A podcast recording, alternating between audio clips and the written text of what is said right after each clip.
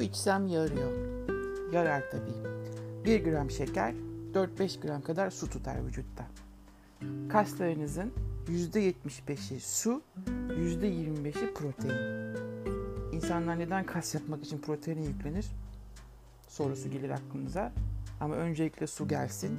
Kasınızı çalıştırdığınız sürece su ihtiyacınız artar. Çünkü kaslarınız su tutar.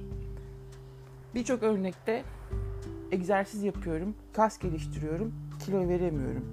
Çünkü kaslarınız büyürken suyu da tutuyorsunuz.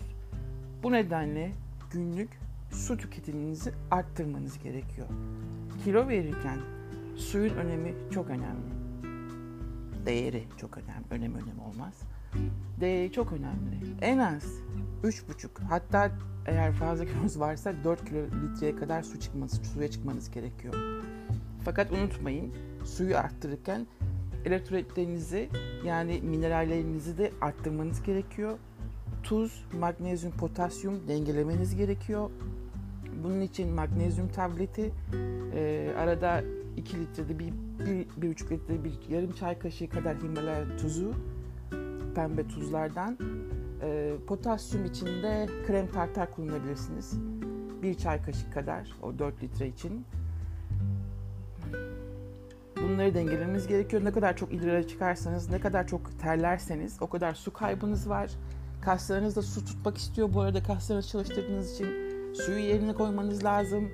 Bu arada su kaybederken idrar ve terde o mineralleri yerine koymanız lazım. Resmen bir kimyager gibi çalışmanız gerekiyor. O nedenle plato oluyorsunuz. Bu nedenle kilo kaybedemiyorsunuz. Suyu arttırmadığınız sürece bu döngeçten kurtulamayacaksınız. Artı bir deneme daha var.